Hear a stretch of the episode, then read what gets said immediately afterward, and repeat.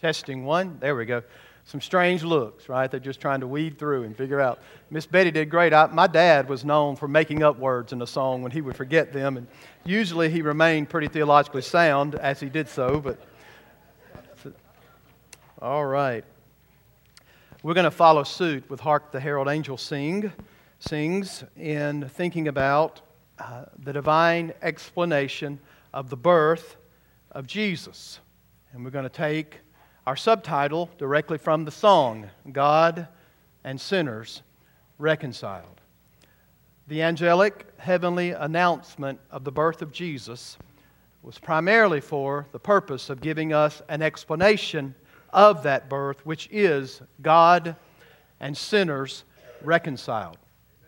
Before we dive into Luke chapter 2, beginning in verse 8, I want to say a, a, thank you from the bottom of my heart for your generosity. We know that the two finest chapters in the entire Bible on giving are found in 2 Corinthians. It's chapter 8 and chapter 9. Chapter 8 has this verse in verse 9. 2 Corinthians 8 9. For you know the grace of our Lord Jesus Christ, that though he was rich, for our sakes he became poor, that through his poverty we might become rich. That's in the context of Paul admonishing us to give. No one ever gave like Jesus. When was he rich? When he was in the confines of heaven as the Son of God. When did he become poor? When he came, when he came, when he came like us. Right? That through his poverty you might be rich. The other one is found in 2 Corinthians 9, verse 15. Thanks be to God for his indescribable gift. And we know what that gift is it's the Lord Jesus Christ. So, what I'm saying to you is oftentimes our generosity flows from really understanding the grace of God. And last week, you showed that because the uh, love offering for Lazarus was $11,300. And I tell you, that is unbelievable. Uh, Nathan and I were hanging out in the woods, literally in a stand, on Tuesday, and ice was everywhere. And Blake sent me that text, and I formed on my face tears, just thanking God for this church family. We don't realize what that does for a missionary over in Guatemala who lives off 800 American dollars a month. We don't know what that's like, but praise the Lord for you being willing uh, to show generosity in giving that offering. Amen? All right, let's uh, look. Some of the children are anticipating Wednesday morning, and you've prayed and prayed that Brother Philip would preach a short sermon on Christmas morning. I get that. However, you may only get a lump of coal and a long sermon. All right.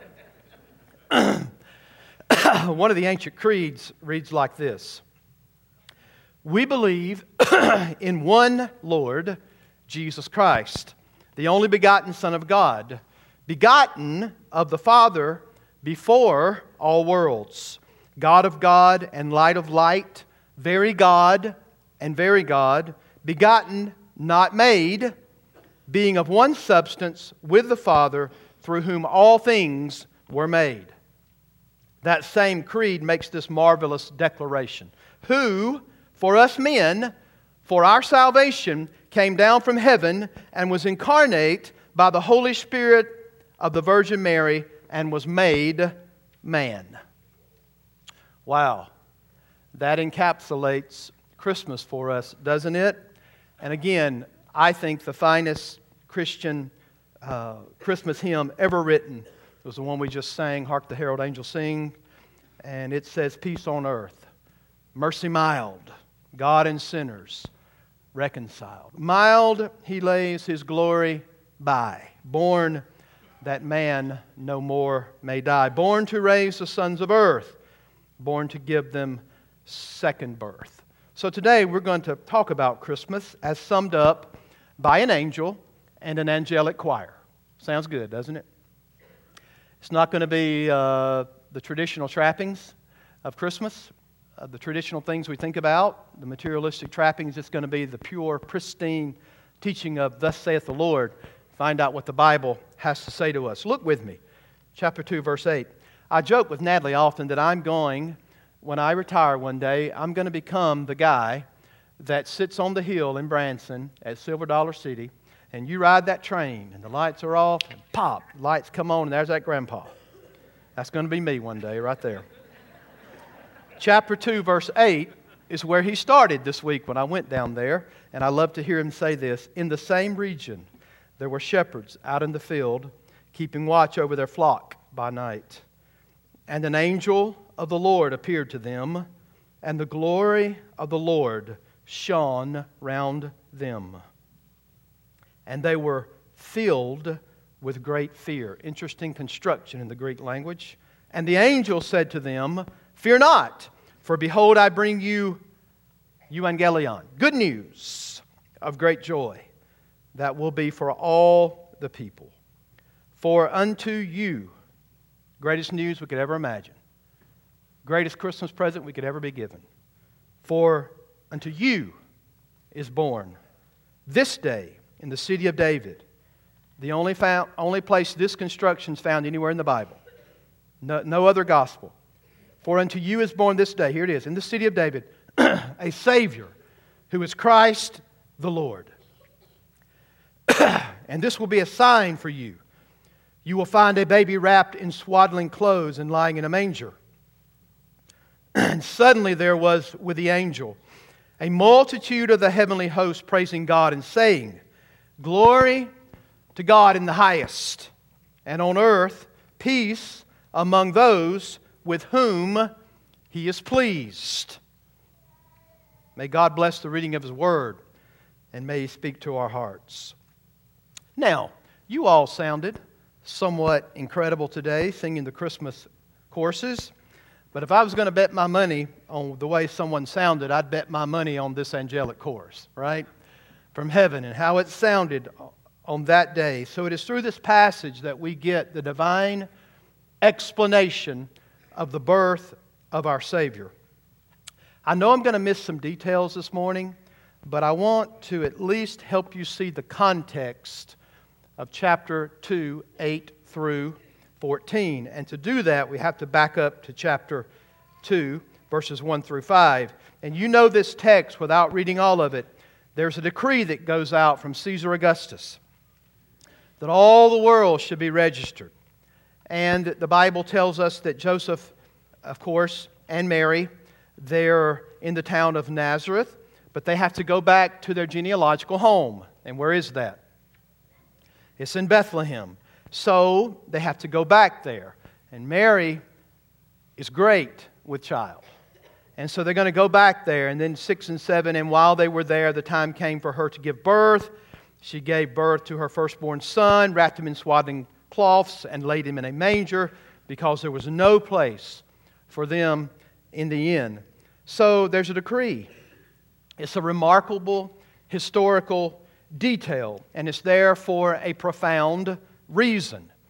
God is going to bring together, of all things, politics, providence, and prophecy. You know, our God can do what He wants to, correct? And so the Lord God of heaven has a desire to fulfill Micah chapter 5, and it says that Jesus would be born in Bethlehem, some 700 years before that takes place.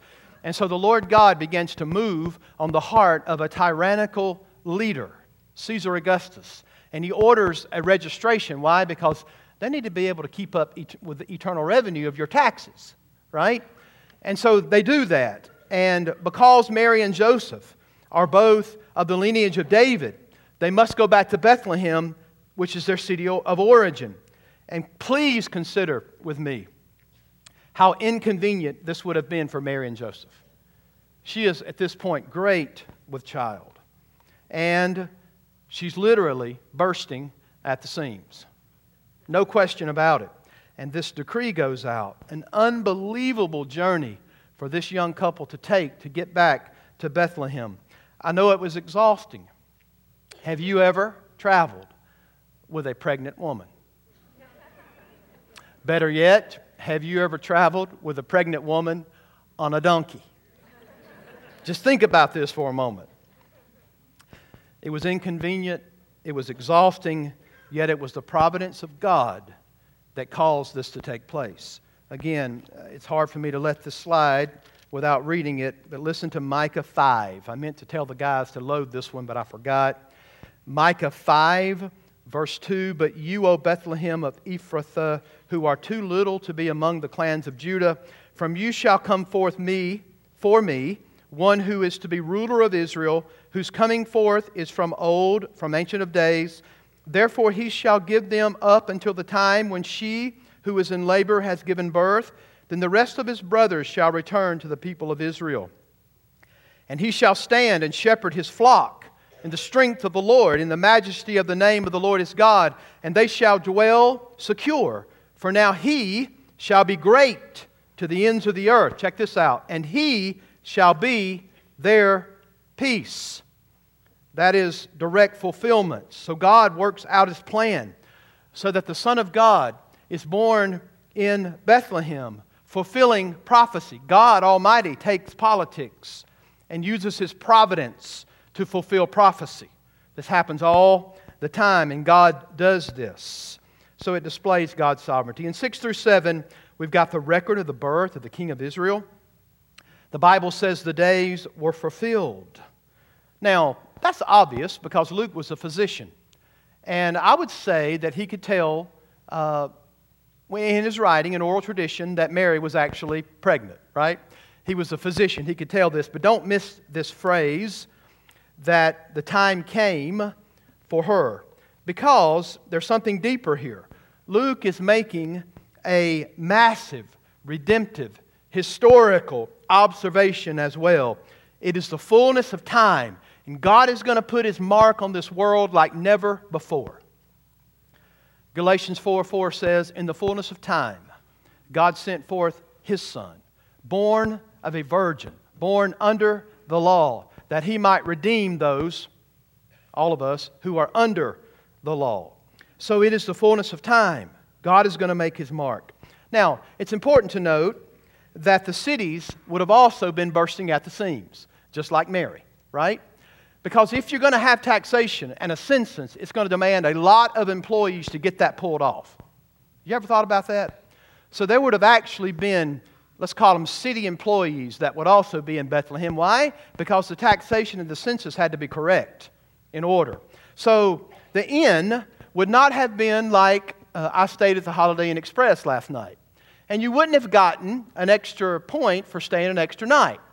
It's just not the case. But what you do have is that an inn would have been someone's larger home. That's what they would have stayed in. It wasn't a hotel chain. So we make more out of this text than I think the text is conveying to us. There's no malice here, there's no cruelty whatsoever. There's simply no room for Mary and Joseph. The town is packed. Can you imagine everybody coming, everyone coming back to Bethlehem for that purpose? So, what does the innkeeper do? He actually gives us a matter of generosity. He's going to give them a place to actually stay, and some of you germaphobes uh, are going to have a big problem with this, but the Son of God was born in a cattle stall. Think about that for a moment. In a cattle stall. The text says he was laid in a manger. That's not a modern day bassinet. That is actually a hewn out cattle trough out of stone. That's what that actually is. So the arrival of the King of Kings and Lord of Lords was not accompanied by some type of luxuriant entrance, but it was marked by deprivation. 2 Corinthians 8 9. He became poor, that through his poverty we might become rich. Now, oftentimes in the Bible, we have what's called deed explanation. If you're a student of the word, you know what that means. Oftentimes, God will give you the deed, the action, and then He'll turn around in the next few verses and give you the explanation. Well, 1 through 7 is the deed or the action. Verse 8 begins the explanation. All right? And that's the sermon today. Are you ready for it? He's going to shift gears to the explanation. And so he gives this angelic announcement. He gives this explanation. And guess who are the first people to hear it? Stinking old shepherds, right? Again, we get our nativity scene visuals. We have it in our mind what the shepherds would have looked like or what, what they did. But let me give you a few reasons why God appeared to shepherds Or maybe you would say, why would God appear to these guys after you hear this? Well, first, I want to remind you that King David was a shepherd. What better way uh, to enter this world than uh, being the royal descendant of David's birth, that they would actually announce it first to shepherds? Pretty awesome. Second, you need to remember that the first century shepherds made up a lowly, made up a lowly, lowly status of people. It's not glorious work to be a shepherd. It's just not. This is not the best shift to work at all. Shepherds actually had bad reputations. We know that the nature of their vocation meant that they could not be involved or have observance of Israel's ceremonial rites. They were excluded from it. And furthermore, they were considered to be unreliable in the court of law. So they couldn't even go to court on behalf of someone else. Chances were, if you grew up as a little Jewish boy, uh, your normal statement would not be, When I grow up, I want to be a shepherd.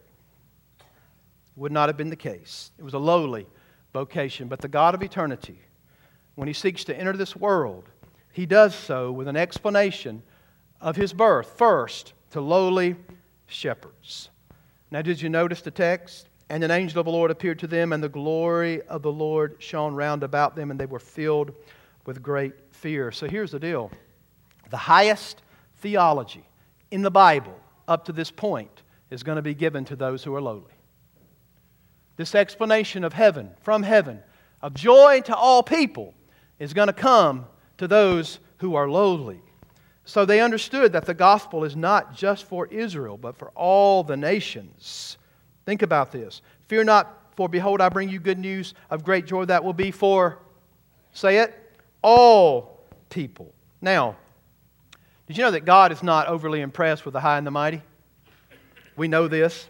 It's the nothings and the nobodies that He sets His grace and affection upon. So the angel appears, and the glory of God shone round about them. What a spectacle. Now just think about this. The glory of heaven has actually come, and He's lying in a manger in Bethlehem at this point. But out there in the fields, let's say it's, uh, let's say the shepherds are a mile away from Bethlehem. We don't know exactly. But just think about this. The Shekinah glory of God appears to these shepherds on this Judean hillside. What a spectacle. Uh, it's an amazing thing to think about. Some people believe that possibly the shepherds were watching over sheep that were going to be used for sacrifices. Boy, that's a, I like to preach that if that's true but I'm not sure. Some surmise that they were all hired hands, and when it says they were watching over their flocks, literally, it, it was their flocks only in the sense of they had eight or ten of them, but they didn't own them. I'm not sure what's going on at this point, but just think about that. God, with all of his glory, appeals, uh, appears to them. It's remarkable.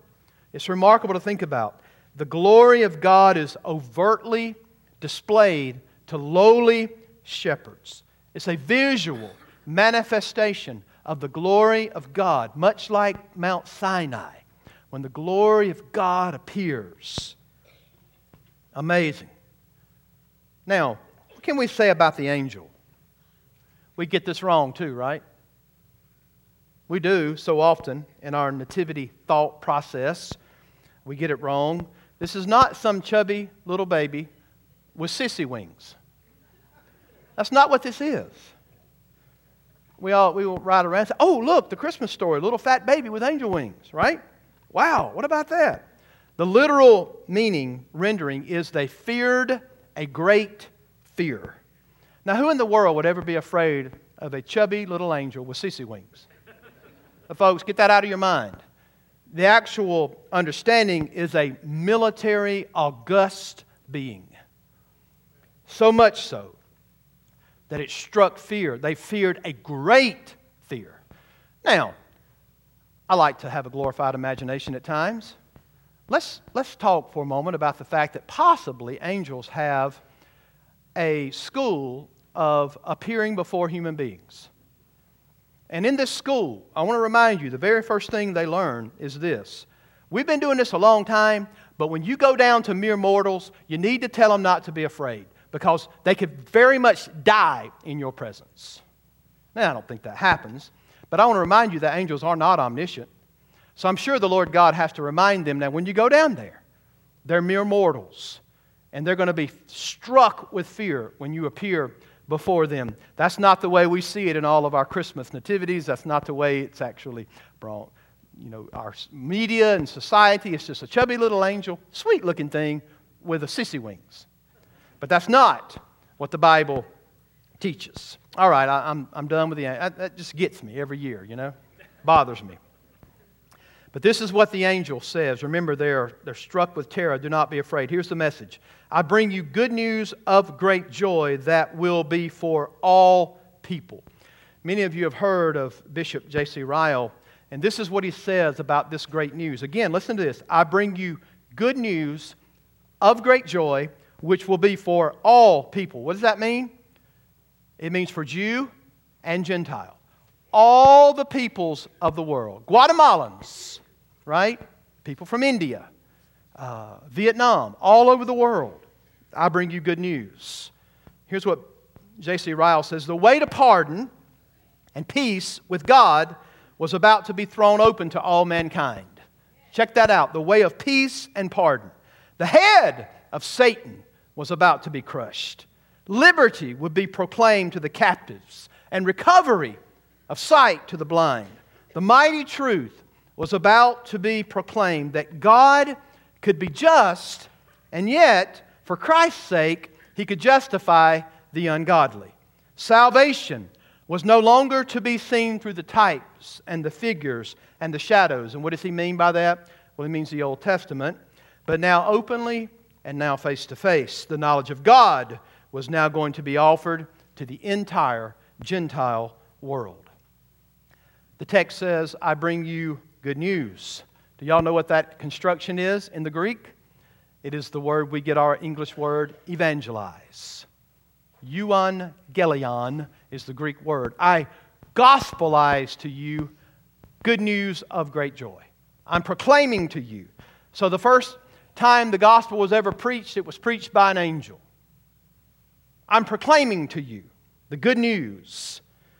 And my prayer is that this joy, will be something in your life that is unspeakable and full of glory. For this congregation, that's my prayer for you if you're a believer. And if you're lost today, my prayer would be that by the end of this service, that you would have joy unspeakable and full of glory. Just think about those words. I bring you good news of great joy. We should pray that this message would come home to all of us in such a way that we sense the great joy that we have because of what God has done in us through the Lord Jesus Christ. The angel says, and it's for all people again, this is for all the nations. We, we look at Bethlehem and we remember that even in Micah 5, it says that you're small. That little bitty insignificant place, seemingly in a corner, right? Just tucked away, no fanfare. Uh, the only trumpet you heard was the braying of a mule right? All of us would have loved to have been a fly on the ear of a shepherd's sheep on that night. I get that. But there was not a lot of fanfare going on. It didn't cause a clamor in the ripple of Bethlehem, even in the sense of that night, only to shepherds who heard that this was the glory of God being manifest in their presence.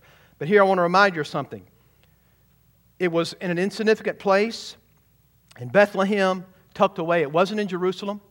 It wasn't in what they thought was the center of, of worship. The angel is announcing this in Bethlehem, but it was going to affect the whole world for all people. Notice on that day in the town of Bethlehem, not Jerusalem, there was born to you a Savior. Greatest news that could ever be given to people who are lost in their trespasses and sins. Greatest news that could ever be given to people who are unable to save themselves. Notice what the text says. Don't you love this? For unto you is born this day in the city of David, say it, a Savior. Here is a Savior who is able and who is willing to save. Now, we live in a day when we have to, uh, well, can I say it this way? We live in a day when the majority of Americans could not even give you the four Gospels Matthew, Mark, Luke, and John. We live in a day when boy, it would be a stretch for people to give you two of the Ten Commandments. Well, we also live in a day when you say the word Savior, you must, by necessity, explain what you mean by Savior. Even more so when we use the term save, we have to explain it because people don't understand what that means. What are we saved from? Why would we need a Savior? But the reason you need a Savior, folks, is because you're lost without Christ. And this doesn't mean that your GPS is broken. I mean, that's what people are going to think about today on when I'm lost. I mean, I can find my direction, just plug in my GPS on my phone or in my car. But the fact is, when we say the word lost, we're taking the biblical understanding of the Bible says that without Christ you are strangers to God. The Bible says when you're lost, you are outside of the grace of God. You're outside of the mercy of God. And in biblical terms, the Bible would actually say to us that without Christ we're going to perish. We love John 3:16, don't we? Don't we? For the Lord loved in this manner that he gave his only unique son that whoever believes in him will not You know that's the danger of that text, right? Before you get the design of explanation of the love of God reaching sinners, you get this understanding that we're in danger. And folks, without Christ you will perish. Unless you are connected savingly to the transforming grace of God, you will perish. That is what the Bible says. The most coveted verse in all the Bible that everybody knows. Every football game, you'll see it today in the KC game. Somebody hold up John 3:16. There's a danger in that verse. And that danger is the reason you need the gospel. Because we will perish according to what the Bible says. So what does a person need who is under the heavy hand of condemnation and an indictment from a holy God that our sins will call us to, cause us to perish? What do we need? Folks, we need a Savior. Amen. Preach it back there, right? You need a Savior. And there's only one Savior. You know, people say, well, I don't like that way. Why couldn't God give one, two, three, four, five, six ways? You need to be thankful that God gave us one way. He didn't deserve to give you any way whatsoever. None of us deserved it. Not, not a single one of us. But aren't you thankful that God gave us the Savior? He gave us the Savior. So, when you see this title, come together. A Savior who is Christ the Lord. Again, it's the only time in the Gospels that it appears. And what happens is the three most important titles about the Son of God are given together here the Savior, the Messiah, the Lord. Isn't that amazing? Christ is the Old Testament personification of Messiah. Number one, Savior, he will save his people from their sins. That's what he told Mary, correct? But also, Jesus is the Messiah. He is the promised Old Testament, He is the promised one in the Old Testament that will fulfill the law of God perfectly and be our substitute. And most staggeringly of all, this text says He's the Lord. You know what that means? It means He's the maker of all things. John 1 would say, In the beginning was the Word, and the Word was with God, and the Word was God, and nothing that was made was not, there was nothing made that was not made by Him. Who is that? That's the Son of God. You know, He created this world, folks. The same God, who, the only God, the Son of God who created this world, entered this space time continuum in your flesh. Took it on. Fully God, yet fully man. So, He is ruler of all. So, the angels not only give us the gospel and give it to the shepherds, but they also give us the true identity of Christ. He's Savior, He's the Messiah, and He is, say it, Lord. There's not a single word wasted in this communication from the angel on that incredible night. Uh, I like to say it this way the angel from the Lord had concise theology. It's good to know what you believe and why. Savior, who is the Messiah, long expected Old Testament Messiah, prophet, priest, king, the anointed one, and this Messiah is Lord. Check this out. This is David's son, but also David's Lord. Wow. You see that in the Psalms as well. He's the reigning king. He is Lord. He is God in human flesh.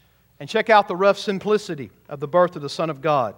Notice this, and this will be a sign for you. No fanfare, uh, nothing in neon lights. This is going to be the sign for you. You'll find him in a feeding trough wrapped in cloth. This was the declaration that would send the shepherds away on that particular night. Some people make uh, do word studies on that word sign, which is semeion, which there is a significance there, that actually the word ring, brings out the connotation of heaven's monogram. In other words, you're going to find heaven signed, sealed, and delivered. Heaven's monogram. Semeion, the sign. It is a different word than the normal sign, but it's still simplistic. Here's going to be your sign, wrapped in swaddling clothes, lying in the manger. So, this declaration sends them, sends them the way. However, before they could go, there were some Christmas carolers that showed up. Right? When the angel finished preaching the good news of the gospel and giving the identity of Christ, which that's called good preaching, right? You can't end without a closing hymn. And here's perhaps the greatest closing hymn of all time. And suddenly, you know what I take that to mean? Without notice. Right? Boom! Suddenly, without notice, you have this angelic choir. Now, the Bible says, and suddenly there was with the angel a multitude.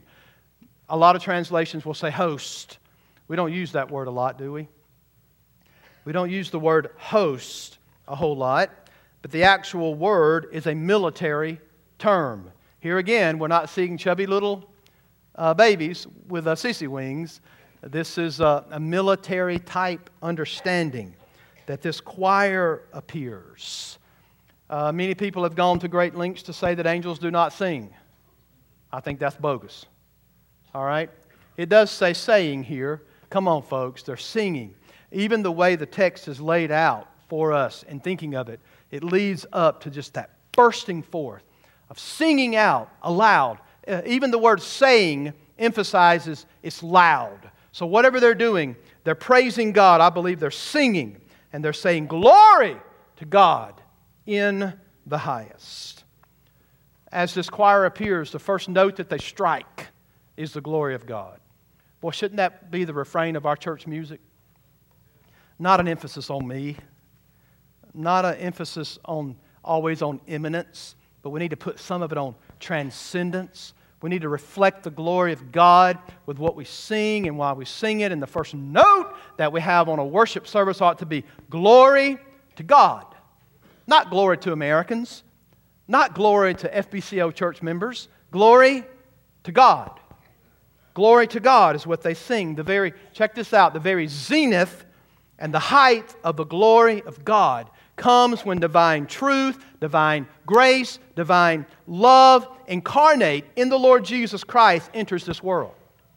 That is absolutely the height and depth of the highest thing we could ever think about with the glory of God. Look, folks, the phrase glory to God in the highest is absolutely appropriate at this point because there's no greater glory than in the revelation of the Son of God as he entered this world. That is the highest. Oh, I nearly came unglued. I, I was hoping, David, that y'all were going to sing that one when the choir goes, Glory to God in the highest. And you continually hit that highest, highest. I'm like, I'm about to rapture, right? Because, folks, think about that for a moment. That's what the coming of Jesus to Bethlehem is about. The Son of God who made the worlds. And there's no way you can ever heighten this anymore to say glory to God in the highest. Why? Because truth has been incarnate with us. The God of heaven came down, and what a come down to earth kind of gospel we have that our Creator God would come to this earth, and there's a reason for that. We're going to see it in a moment. But the fact is, we, uh, we're often accustomed to a wrong translation of the ending glory to God in the highest. In other words, nothing greater, nothing higher than the glory of Jesus as manifested here. And then this on earth, peace among those with whom he is pleased. Now, the ESV does a good job of rendering what it is, but how often do you hear? I even heard this on TV last night peace on earth and goodwill toward men. That's not the translation. It's not. Folks, uh, that would be the paradox that would be the oxymoron of all oxymorons to say that there's peace on earth just because Jesus came from heaven. Because just look around. Is there peace in the U.S.? Let's just talk about Republicans and Democrats in the House. Any peace there? Now, that's not what that means at all. It doesn't mean that everybody's going to have peace. As a matter of fact, the Son of God would tell us, You will cry peace, peace, peace, but there will be no peace. Right?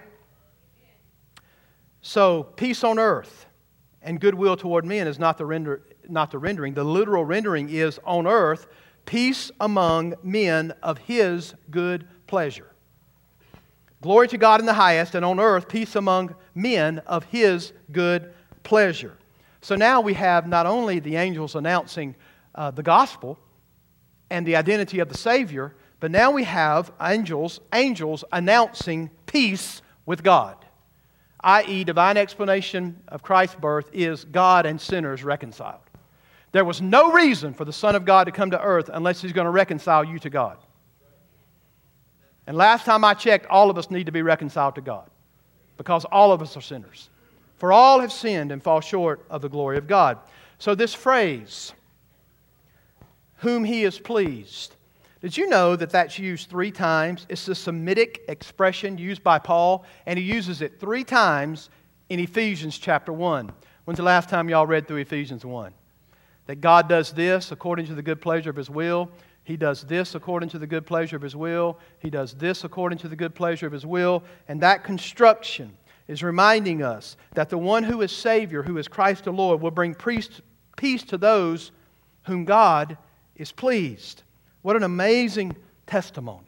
Christmas, the birth of Christ, is about the glory of God being demonstrated in bringing peace through His Son according to the good pleasure of His will. Don't miss that. That's what Christmas is. It's the Son of God bringing peace to those in whom God is pleased. What a testimony.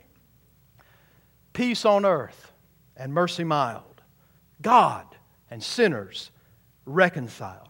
Jesus was born to reconcile you to God. He made, the Bible says, peace through the blood of his cross. Aren't you thankful? Did you know that the cradle and the cross and the crown are inseparably linked together? You can't separate them. And so often we do that. We like the sentimentality of the creche or the manger scene, but boy, we stop there. We don't realize that looming in the background was the cross in the shadow of the manger. We don't think about that. That's what Christmas is really all about. Jesus came to bring peace between God and sinners. We could ask that question, could we not? Why did the eternal Son of God, y'all did hear that part, right? Ancient of Days, no beginning, only begotten of the Father, no, exi- no, no, no created, he's not created, co-existent, co-eternal, co-substantive with the Father for all eternity. But yet the eternal God became a man. Why did he do this, folks? He did it to die. Hebrews said he had to be made like us in order to identify with us and die for sinners. God can't die. Are y'all listening? but mankind can. But yet this man never sinned.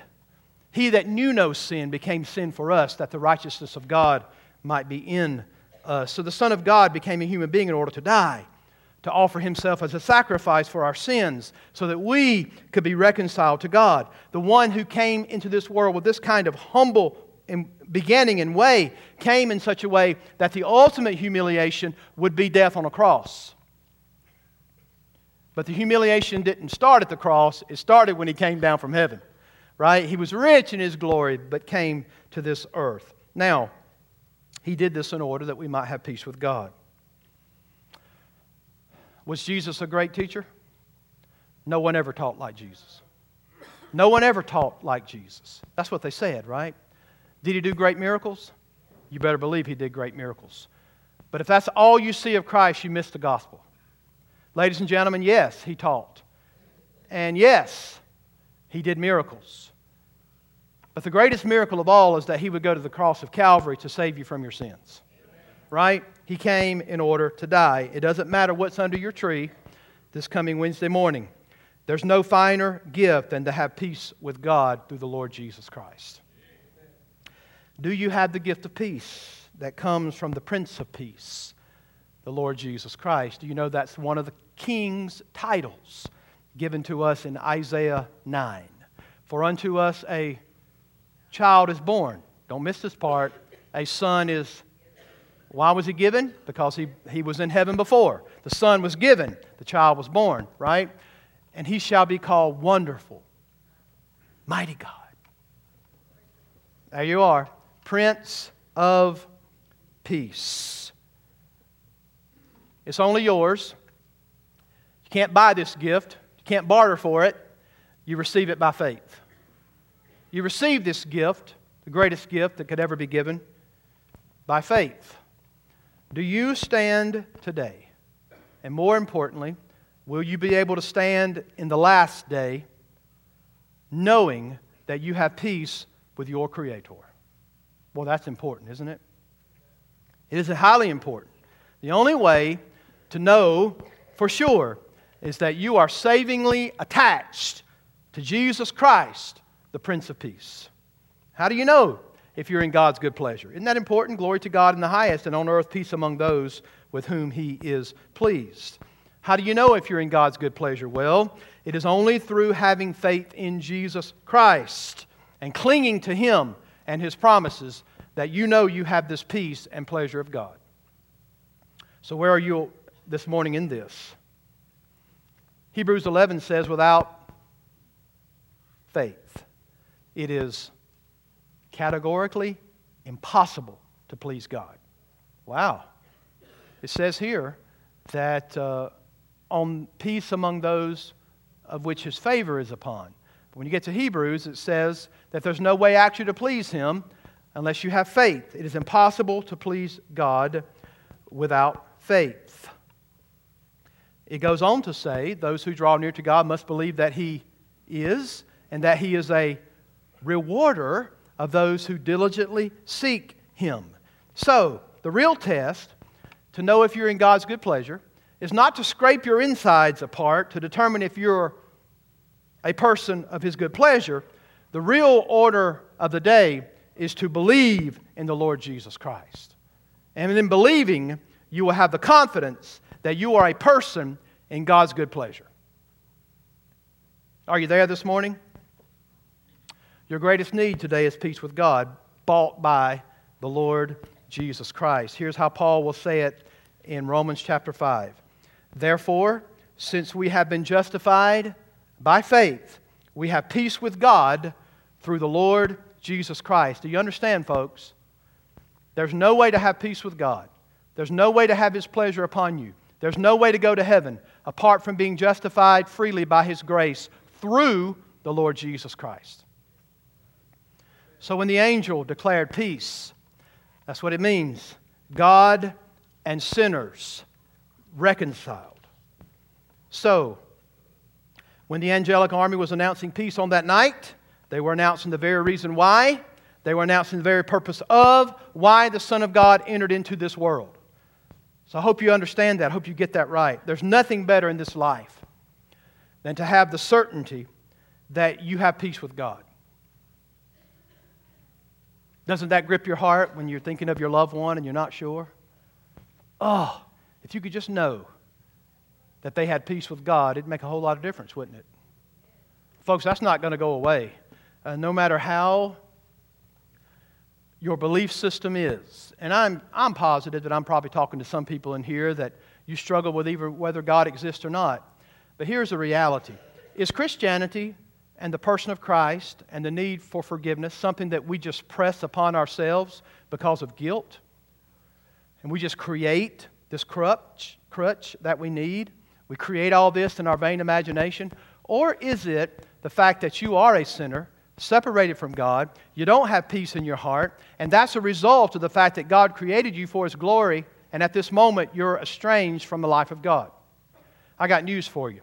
The reason you feel the absence in your heart and the reason you desire to have peace with God, the reason you know that in your mind and heart that it's not right to murder someone is because God Almighty put that in you. Romans chapter 1. Those people who believe they're atheists or agnostic have just bumped their head. Why? There are no such thing. There's no such thing as an atheist according to Romans 1. God has put his knowledge in you. Why, why do you think you do morally good things? Why do you think morality even exists at all? It's because there's a God in the heavens who controls all things. We didn't just make this up out of nowhere. You don't have these mind altering thoughts in your mind and conscience and heart if God doesn't exist. Right? How many times have you driven up behind someone and the, the bumper sticker says, if it feels good, do it? Boy, there's so many times I just want to go, right? If it feels good, do it, right? There's no morals, no rel- Oh, something tells you that if you do that, you're in trouble. Why? Because you're breaking the law. Why is that in your mind? Because the God of eternity exists. And He's put it in the hearts and minds of man, right? Where even the invisible attributes of God are manifested. What's that mean? You don't even have an excuse. Why? Because God created the worlds, right? Even if He never told you about His Son, you're still without excuse because the heavens declare his handiwork. Right? It screams and shouts that God exists. So, there's nothing better to have peace with God. The peace only comes from believing in the Son of God. Do you know that from the time of our Savior's birth and receiving Him as Lord, there was a pattern that was followed by those who heard? You know, these shepherds, in a few moments, boy, they can't contain it. So once they see Christ for themselves. What do they do? They go out and say some things, they tell some things. But there's a pattern that goes on if you've really experienced the glory of God in the face of Jesus Christ. And here's a lesson for all of us before we leave this place.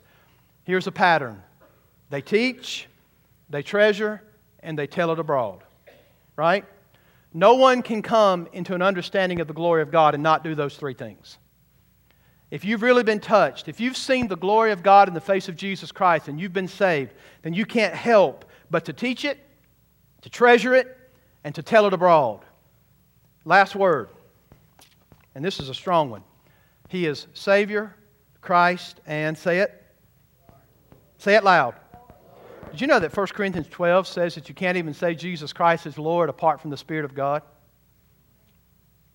All right, now, church folks, is He Lord of your life? Would you say He's Lord? Jesus is Lord. You know what that means? You know what it means to say Jesus is Lord? It means this there's no way possible for you to serve Him as Lord, right? Unless you are willing to obey Him in every area of your life and submit to His Word.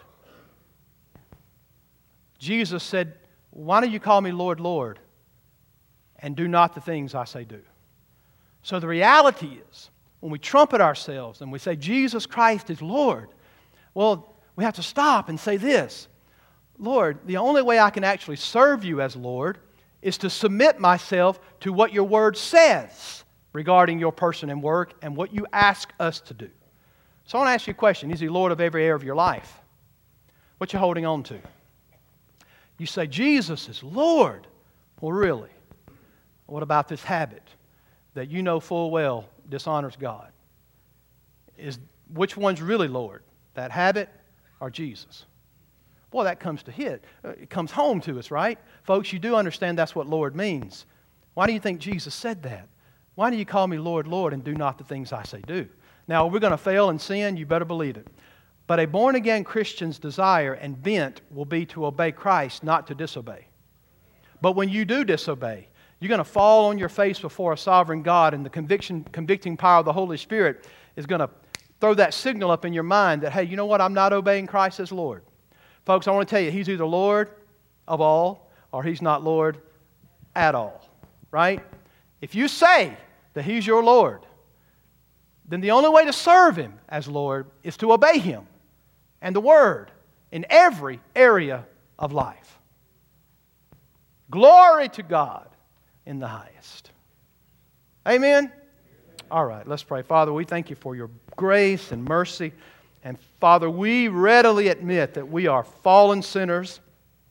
And we just, with delightful hearts, thank you for the angel's announcement of the Lord Jesus Christ, that he would save his people from their sins. Lord, our greatest need was the Savior, and we thank you so much for him. Father, your word reminds us that this is the day of salvation. Lord, the same grace that saved me and others in this building can save anybody. Your grace can reach anyone. There are those who would think, I'm beyond the reach of God's grace. No, that's not true. You can save sinners anytime, anywhere. Lord, I pray for the lost sinner in this congregation. Lord, I pray for those who are struggling with all kind of different belief structures, whether it's pluralism or universalism, whatever that might be. Lord, only you can convict a heart. Only you can give people eyes to see. The Bible says that the natural man does not discern the things of God. That means people in their lost condition cannot discern the things of God. The Bible says you must turn on the light. Just as you spoke creation into existence, the word says in 1 Corinthians that you speak truth into our hearts and you cause us to understand who you are. God, we're at your mercy. And unless you speak to hearts, we'll forever be lost. And when you do speak, we must receive you by faith. We must believe the gospel in faith, trusting only Jesus for salvation. And we're thus given a righteousness that is not our righteousness, it's the righteousness of Christ given to us wherein we have peace with God. We thank you for it. In Jesus' name, amen.